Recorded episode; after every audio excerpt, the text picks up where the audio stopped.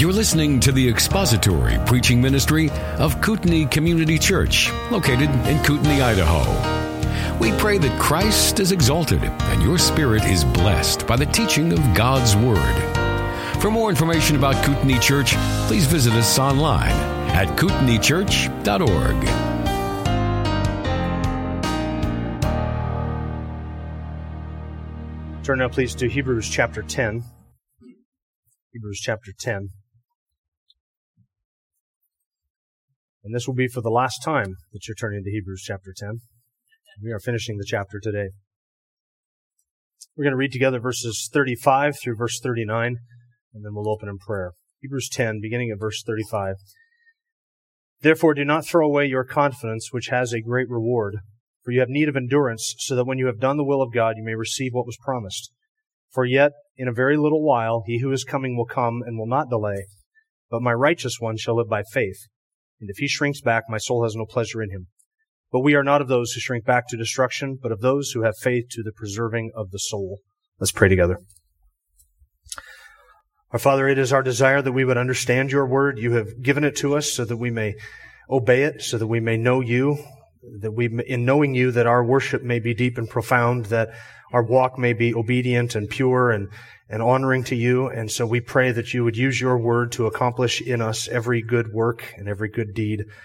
We pray that you would have your way in our hearts this morning and that you would give us grace not only to understand your word, but to obey it. Help us to appreciate what you have written here and, and the part that we play in your redemptive plan. And we ask that you would be glorified through all that is said and done from here forward, we ask in Christ's name. Amen. Well, as I said, we are finishing chapter 10 today, looking at these concluding words of the warning passage. One of the things that I love about the study of the book of Hebrews and, and have enjoyed all the way through Hebrews is all of the opportunities that this book has given us to go back into the Old Testament and to cover some of the quotations and the allusions and the Old Testament background. Because Hebrew is, uh, the book of Hebrews is so steeped in that Old Covenant and Old Testament understanding. These Jews would have been familiar with all of these things. And so we have had the opportunity to go back into the Old Testament when called upon. And, and, as you read through the book of Hebrews, you see over and over again all of these references to Old Testament text. And we did that last week when we took the uh, reference in verse 39, 38, sorry, my righteous one shall live by his faith. And we jumped back into the book of Habakkuk and saw the context of that original quotation and uh, saw the background of that of that great statement, which James Montgomery Boice said is probably not just a great statement of Scripture, but one of the, if not the greatest statement in all of Scripture. And we looked at the context of that to see how pertinent it is to our time, and we saw that there are a lot of similarities between the time of Habakkuk and the time of these early Hebrew Christians, and there are a lot of similarities between the time of these early Hebrew Christians and our time today, which means that there are a lot of similarities between our time and Habakkuk's time. It's almost as if the message remains the same and the human condition has not changed and everything goes on just as it has from the beginning and vanity of vanities, all is vanity and there's nothing new under the sun.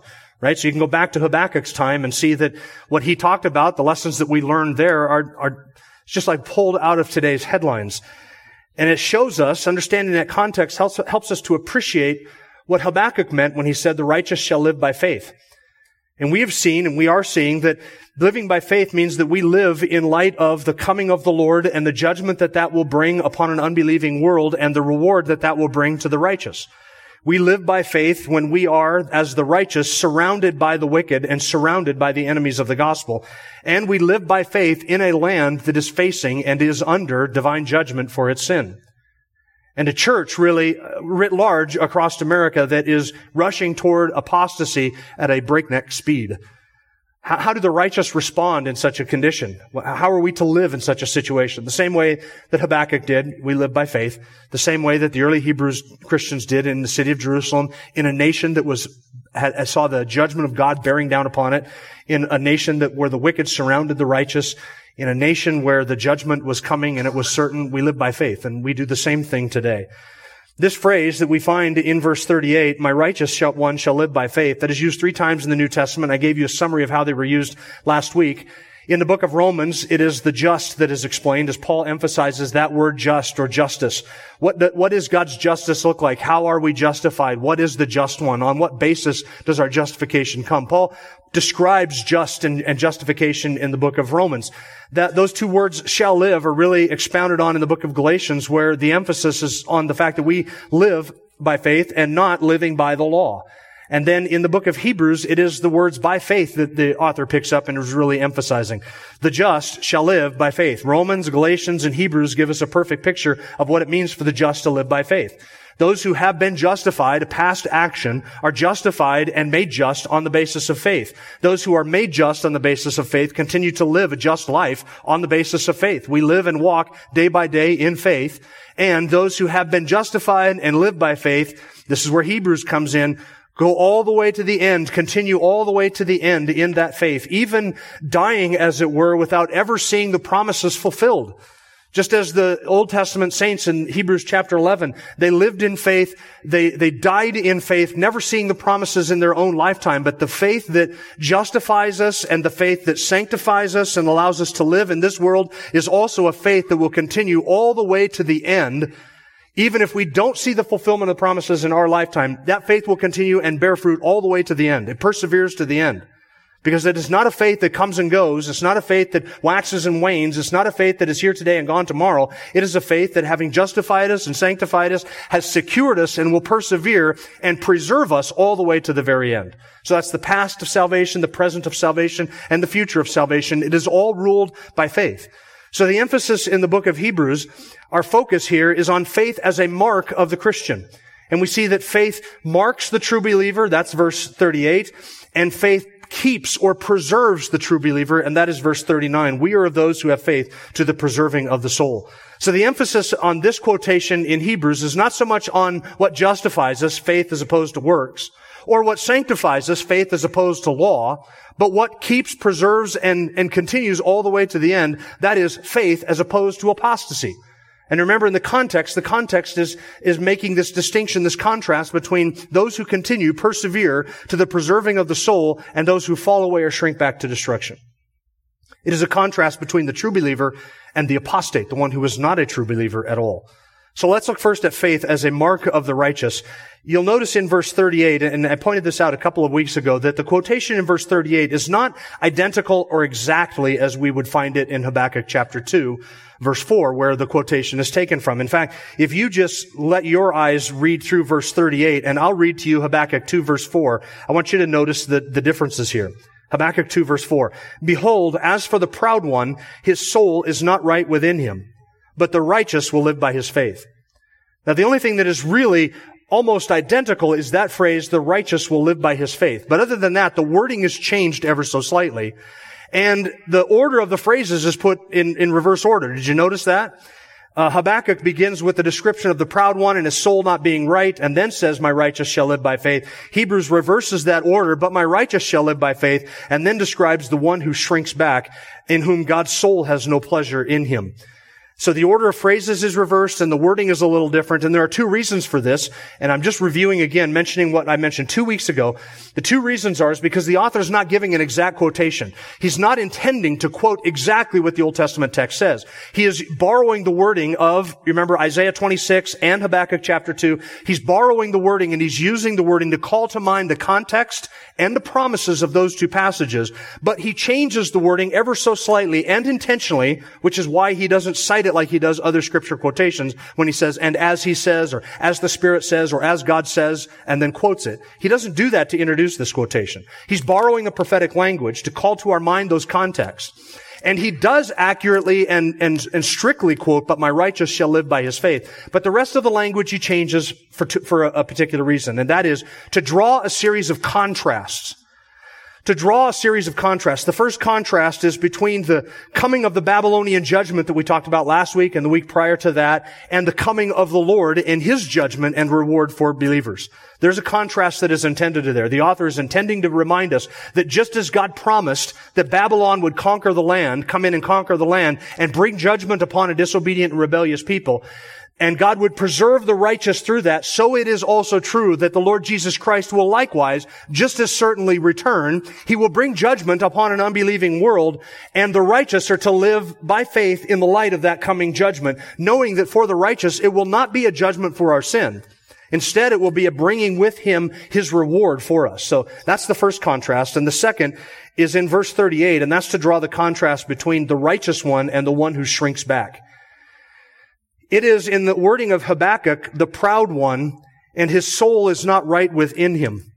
And here the, the author uses the same context, but he changes the wording to be the, the soul, the one who shrinks back is the proud one. And so the contrast is, or the comparison really is between the proud one, described in Habakkuk, and the one who shrinks back. In other words, just as in Habakkuk 2 there is a contrast between the wicked and the unrighteous, so in Hebrews chapter 10 there is a contrast between the wicked and the unrighteous.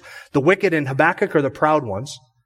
The wicked in Hebrews are the ones who are unrighteous, who shrink back from salvation, have not entered into salvation. They are professors. They are mere professors of Christianity and nothing more. That's the contrast here. And it fits with the context since the author is describing here the difference between apostates and apostasy. Remember, it is, we are talking about the warning passage. He is warning against those in verse 26 who would go on sinning willfully even after receiving the knowledge of the truth.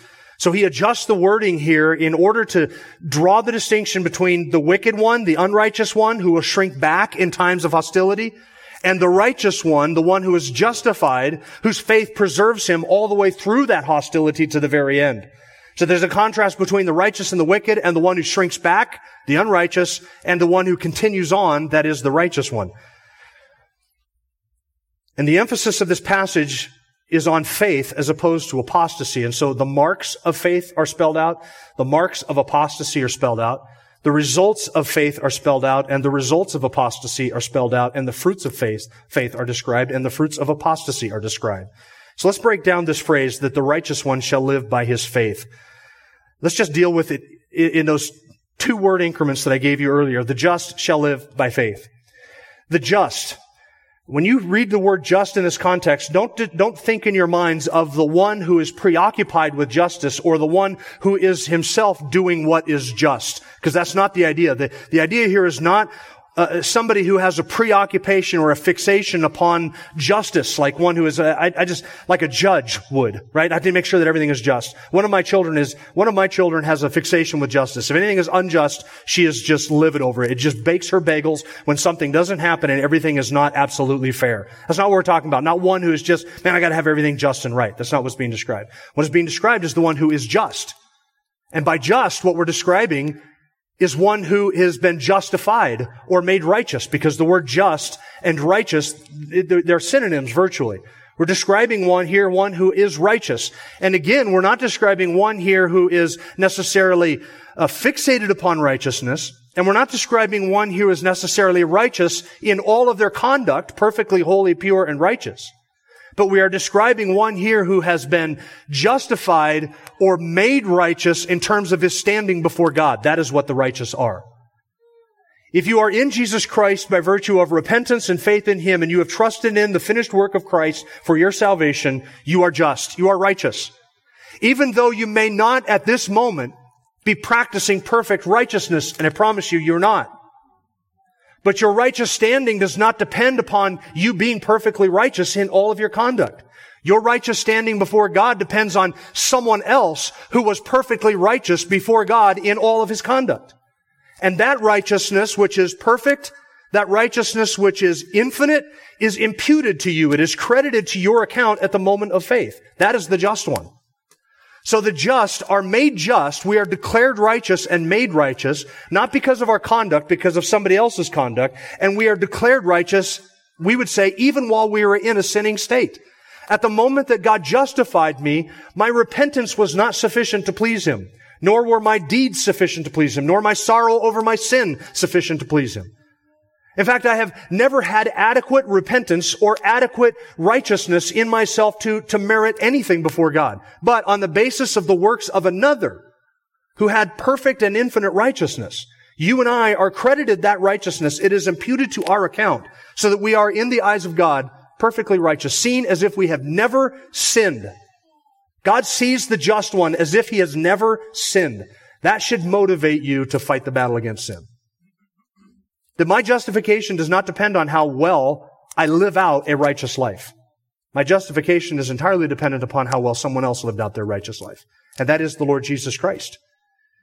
That's why Romans 5 verse 1 says, we have been justified, we have been declared righteous by faith, and we have peace with God through our Lord Jesus Christ. See, there's no, the, the hostility has been removed. All of that sin that rested upon my head and upon my back, which God was justly and rightly angry over, in which his wrath hung over that sin, all of that sin has been removed. So now I have peace with God. I have peace with God through the Lord Jesus Christ. And this was declared true of me, and it was declared true of you if you are in Jesus Christ, even though you have never done any act that is righteous enough to merit any gift of God or any grace from God.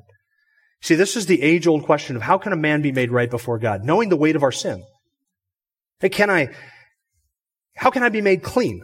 When I stand before God in my sin, and, and we'd say as the psalmist, if the Lord were to count our iniquities, who could stand before him? Knowing that every thought of our hearts and our minds is, is seen by Him in perfect righteousness. He knows every deed that we have done in light and in darkness, alone or with someone else. He knows every thought we have had, every corrupt motive, every, everything we have done sinfully, whether we knew it or whether we didn't, whether we sinned knowingly or unknowingly. He knows it all. It's all laid bare before the eyes of Him with whom we have to do. And if He were to count up our iniquities, I could not even count them. I can't count that high. It would, it would make the national, the number of the national debt look like dice, threes and fours and fives. Our iniquities are so high and so egregious against God. So if, if he were to mark iniquity, who could stand? And then we come, come before God and we see our sin in the light of his law and we say, then how can a man be just? How can God view me as righteous? Because he demands of me righteousness to enter his kingdom. So how can I be made righteous? Is There, are there works that I can do?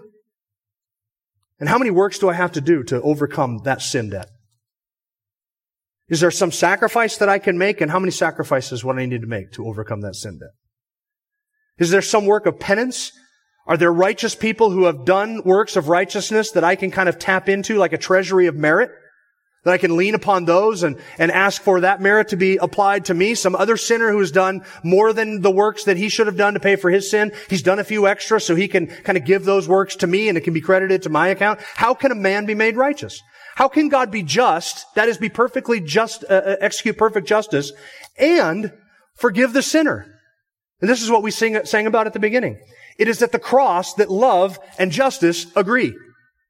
Because at the cross, because somebody else was punished in my stead on my behalf, for that reason, I can be justified and be declared righteous. That's what we're talking about when we talk about justice and the just. And God, when He says that we are just and righteous, He's not saying something that is not true, as if He's just wishfully thinking it. God's not saying, okay, for the sake of having a relationship with you, I'm just going to pretend like you've never sinned. Or I'm just going to say that you're just. I'm going to say that you're righteous, even though we both know that you're not. That is not how God, that is not how God executes his righteousness or gives his righteousness. Instead, the very thing that God demands, perfect righteousness, he provides for us. And he clothes us with it. So that in his sight, in his eyes, we are perfectly righteous. And then God can say of us, you are righteous. Not because we are doing righteousness, not because we have been righteous, but because he has credited that that righteousness to our account when he has taken all of our sin away. That is how God can be just and the justifier of the one who has faith in Jesus. God made him, that is Christ, who knew no sin, to be sin, to be treated as sin in our place, so that we might become the righteousness of God in him. So that God treated the righteous one, the perfect righteous one, as if he were a sinner, so that he can treat me, a sinner, as if I were perfectly righteous. On that basis, God can be gracious to me. He, traded, he, he, treated Christ, who was infinite in righteousness, as if he had committed an infinite amount of sin, so that he might then give to me that infinite righteousness, having taken away my infinite amount of sin. So there is an exchange that takes place. All of my sin is imputed and credited to his account, and he is treated as a sinner in the sight of God on the cross for my sake, and all of the righteousness that he has done, and all of his righteous deeds are credited to me, as if I get credit for every righteous thing that Jesus Christ has done. So it's not just that my sins are taken away. It's that I get credit for all of his righteousness. You get credit for all of his righteousness. That is a glorious and profound truth. That should excite you because that is the truth of the gospel. Now, shall live. What does he mean by shall live? You say, Jim, I don't even think you're going to get to the end of the passage at this point, but we will. The just shall live.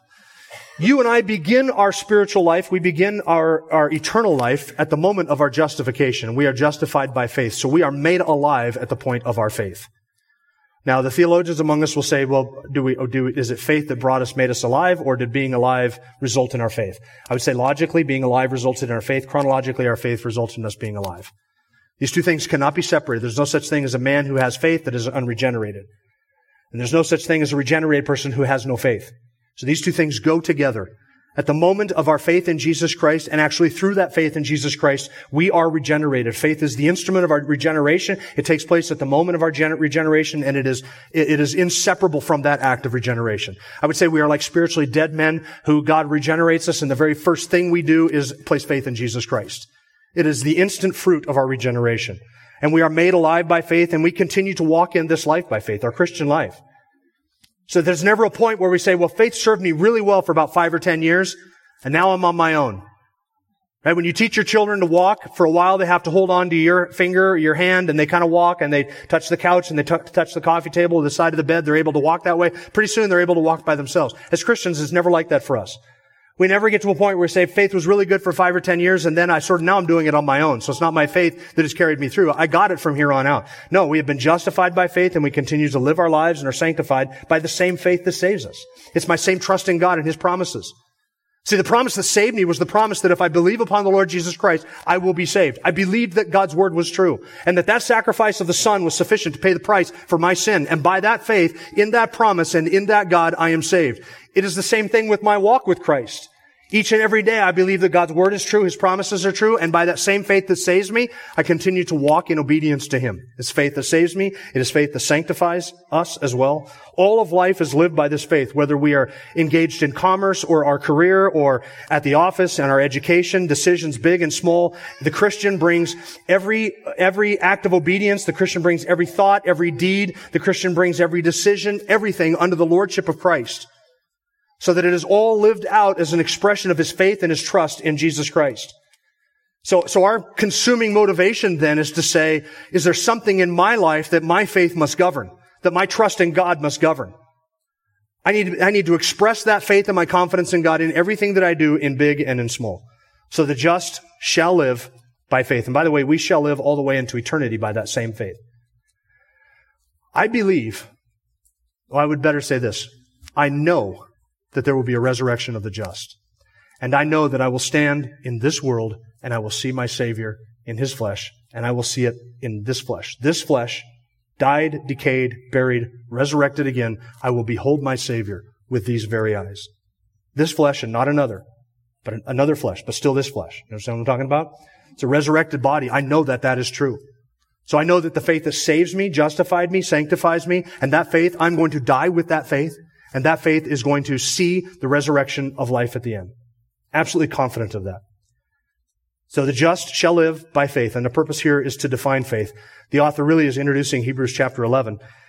We have faith in a God who keeps his promises. We believe that there's going to be, in verse 34, a better possession, a lasting one. Verse 35, a great reward. Verse 36, we're going to receive what was promised. We get the preservation of our soul, verse 39. All those rewards, all those blessings that we have been promised, our faith in Yahweh tells us that our trust in Him secures all of those things. So just as the saints of old believed that God was going to give to them a better possession and a lasting city and all the blessings that he promised to them, so our faith is the same. We have faith in the same God and the same promises and the same character of the same God to fulfill the same promises as all the Old Testament saints had. We're waiting for the same thing. And that faith will endure, and we may die in that faith having never seen the promises, and yet our faith will be strong because the just live by that faith, and the just die in that faith. And so our faith is strong and it sees us all the way through to the very end. And I don't want you to miss the simplicity of this. Aren't you glad that it says the righteous shall live by faith and, the, and not the righteous shall live by works, or live by penance, or live by good deeds that they have done, or live by turn, time served off in purgatory? This is a beautiful, simple message. The just shall live Imagine asking, how can a man be made righteous? Remember what I talked about earlier? The weight of sin upon us and the age old question, how can a man be righteous in the sight of God? And here's the answer. The righteous live by faith. That is so much easier than works, acts of penance, good deeds, the merit of other sinners, things that I have to do in righteousness, a weekly ritual that I have to go to a confession, going to see a priest, atoning for my own sin, pistol whipping myself because I don't feel good enough each and every week. But the righteous just live by faith. A belief and a simple trust. How simple that is. And through that belief, we are credited with righteousness. And this goes all the way through all of our life. Spurgeon said this, He who is ripest and nearest to heaven has no more ground of confidence than he who but five minutes ago, like the dying thief, received the assurance of his divine pardon. The ground of the sinner's acceptance is the first moment of his faith, is the finished work of Christ, and after 50 years of earnest service, that must still be the sole cause of his acceptance with God, and the only rock upon which his soul must dare to build. Close quote. When you're five minutes old in the Lord, if you, if, if I had asked you, what is your confidence of entering heaven? You're five minutes born again for five minutes. What would you have said? Christ and Christ alone. The only thing, I, I, I, I, toss away all of my good works, all of my deeds, all of my hopes of self-righteousness. My, my faith and trust rest in Christ so much so that He must fail for me to perish. And He cannot fail, therefore I cannot perish. But it's Christ and Christ alone. And then I fast forward 50 or 60 years to the end of your life and you're lying in your deathbed and I say to you, what is your confidence and your hope for entering into heaven? The righteous will always say, it's still Christ and Christ alone. Because at no point do we ever in our lives say of ourselves, five minutes into the Lord, I would have said that it's Christ and Christ alone. But now, here I am, 25, 30 years old, or 25, 30 years in, and I've done a lot of stuff for the Lord. I mean, I pastored a church, or I wrote books, or I taught Sunday school, or I worked at a soup kitchen, or I preached open air, or I worked at an adventure club. And so I've done a lot of things now. I mean, back then I would have said it's faith, but now the Lord has to look at all the things that I've done and say, you know, you've done a lot of good with the faith that I gave you at the very beginning. No, for the seasoned saint, whether five years old in the Lord or 50 years old, the seasoned saint at 50 years old in the Lord has to say it is Christ and Christ alone that is the hope of my salvation. It's the same for all of us. The dying saint who's been a believer for 70 years and the freshly born again saint who's been a believer for 70 seconds, it is the same hope. It is faith that marks the true believer. Verse 39. It is faith that keeps us as well. This verse 39, what we are not of those who shrink back to destruction, but of those who have faith to the preserving of the soul. It's a great summary verse for this warning passage that started back in verse 26. It's a summary because it warns those who would shrink back to destruction, those who would go on sinning after receiving a knowledge of the truth. It warns them and reminds them that there is a fiery judgment, a fury of a fire which will consume the adversaries, and that it is a fearful thing, verse 32 or 31, to fall into the hands of the living God. So here's the warning again. We are not of those who shrink back to destruction. There is a destruction. But instead, we are of those who have faith to the preserving of the soul. And this introduces us to the subject of faith, which is going to carry us through Hebrews chapter 11. Notice that there are two groups that are mentioned, those who shrink back and those who continue on. Those are just the two groups. Those who shrink back and those who continue on. What would cause someone to shrink back? Well, the great conflict of hostilities that he mentions in verse 35 would do that, wouldn't it? You faced this great conflict of hostilities and opposition from friends and families and, and neighbors. You have endured this uh, reproach of Christ and the great tribulation and had your property seized and been imprisoned and had to visit those who were in prison. Any of those things would have caused somebody to shrink back and to say, no, I'm, I'm, I understand that there was a cost involved, but now that I see the cost played out in real life, I'm not interested in that whatsoever. And who are those who continue on to the persevering of the soul or the preserving of the soul? Those are those who have faith. They have faith to the, uh, to the preservation of their soul. Their faith endures all the way to the end. So this shrinking back is not describing someone who had true and genuine faith and then fell away. How do I know that? Because those who have true and genuine faith have faith to the preserving of the soul. So this doesn't describe somebody who has genuine faith and falls away to destruction. It describes those who, verse 39, who may have had a, a, profession of faith, an appearance of faith, who hung around the fringes of Christianity for a period of time, because you see, when there are no costs to discipleship and there's no cost to being a Christian, all of the heretics, the false teachers, the wolves, and the professors of faith in Christ, they all hang around the fringes of Christianity and sometimes even get in and insinuate themselves into the assembly. But once faithfulness becomes costly and expensive, then all of the frauds and the phonies and the fakes, they all say, I'm not up for that game. That's more cost than I'm willing to bear. I can go back somewhere else and not have to face any of that conflict of sufferings. So there are two groups. Those who shrink back to destruction and those who continue on to the preserving of the soul. You know what persecution does? It sifts those two groups. That's what persecution does. If we had, if we had real persecution in this country, Joel Osteen's church next week would be shut down. There might be four brand new Christians who would show up and say, Hey, where'd everybody go? Was this, did the rapture happen? That thing that I heard about or read about on Christian radio? Did the rapture happen? Oh no, it wasn't a rapture. It was called persecution. Because all of a sudden everybody would realize the cost of this is too much to bear and I'm not willing. I mean, I, I, I got a picture of Joel on my book at home. I can just go home and look at his smiling face. I don't need to come here and see his smiling face. So I can be at home where it costs me nothing. Persecution sh- sifts these two groups of people. It shows who it is who has faith to the preserving of the soul and who it is that is going to shrink back.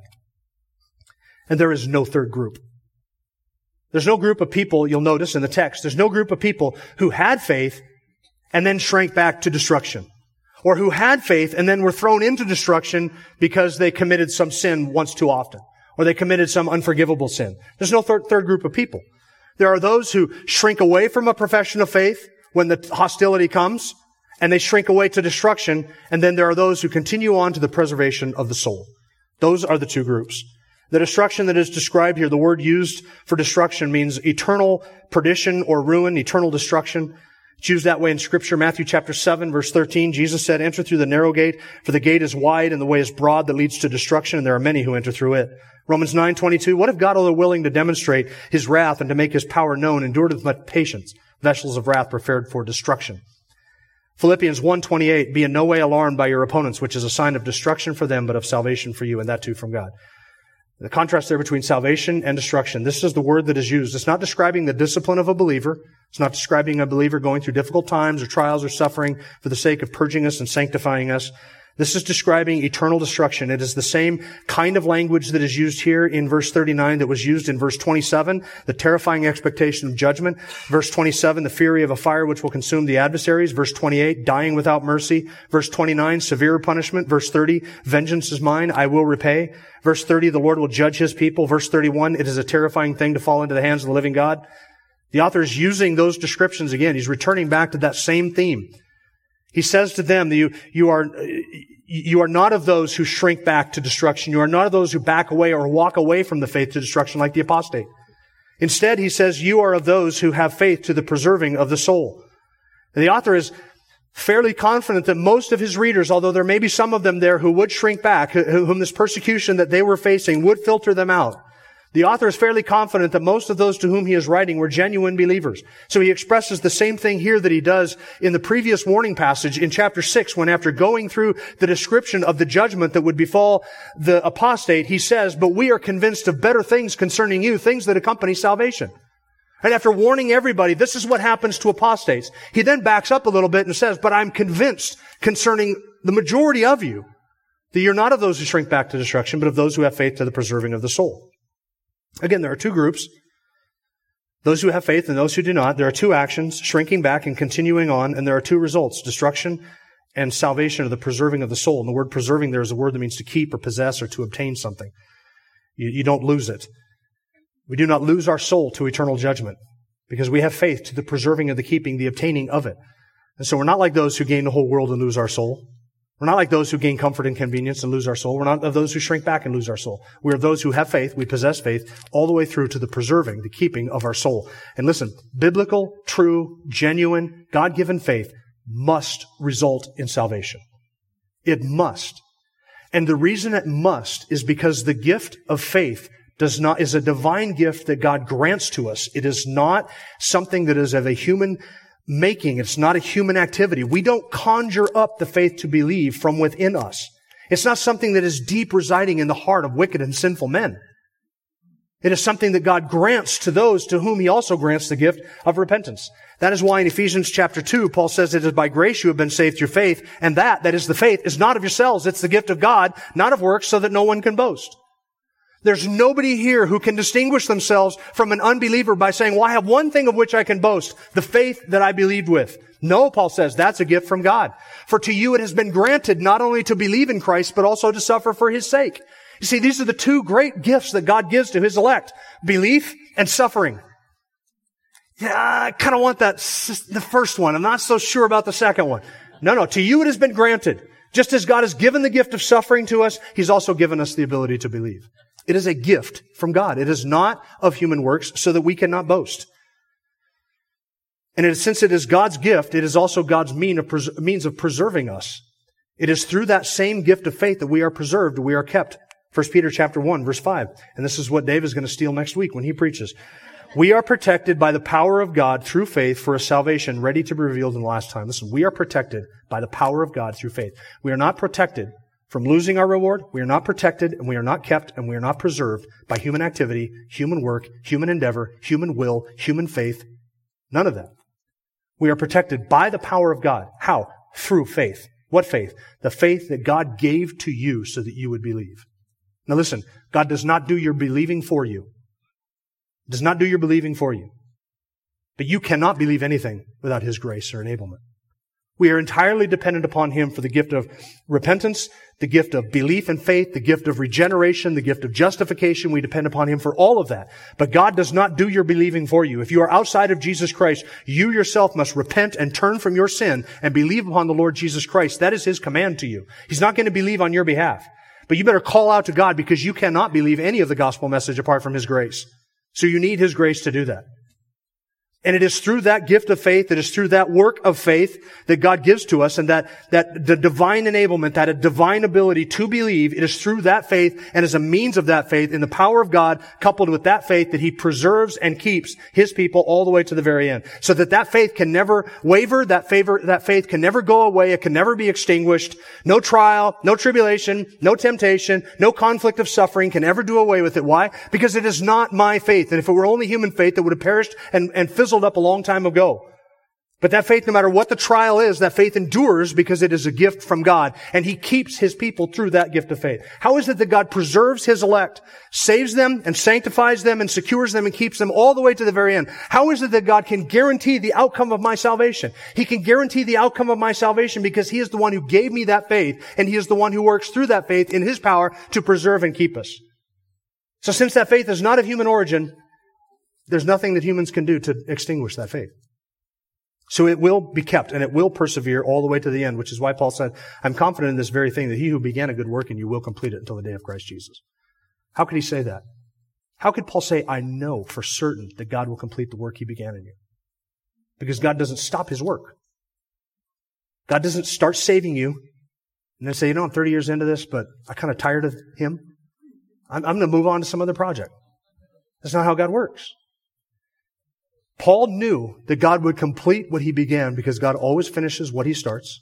God is always successful in what he endeavors to do, and he always accomplishes his purposes because there is no power in heaven or on earth that can thwart the purposes of God. So if he has intended to save you, if he has purposed to do that, and he has given, granted you repentance and turned you from your sin and given you faith to believe, he will preserve you and keep you through that faith so that it will never fail.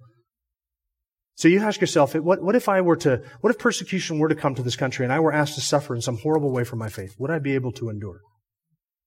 I can say to you right now, I have absolute confidence that I would. You say, that sounds really arrogant.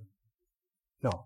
Now, if I said I would because I'm, I'm that full of faith, I'm that great of a faither, I've got so much faith. I've got abundant faith. I come up with that faith. I just renew it every morning. I get up every morning, think to yourself, think to myself, Jim, just dig down deep and dig up some more faith and add that to the faith you had yesterday. Just keep on faithing on, buddy.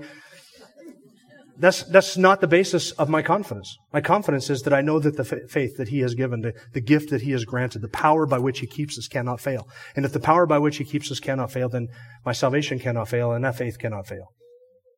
We, can only say yes to that if we're looking entirely to Him to, uh, to keep us through that tribulation, to keep us through the great conflict of suffering.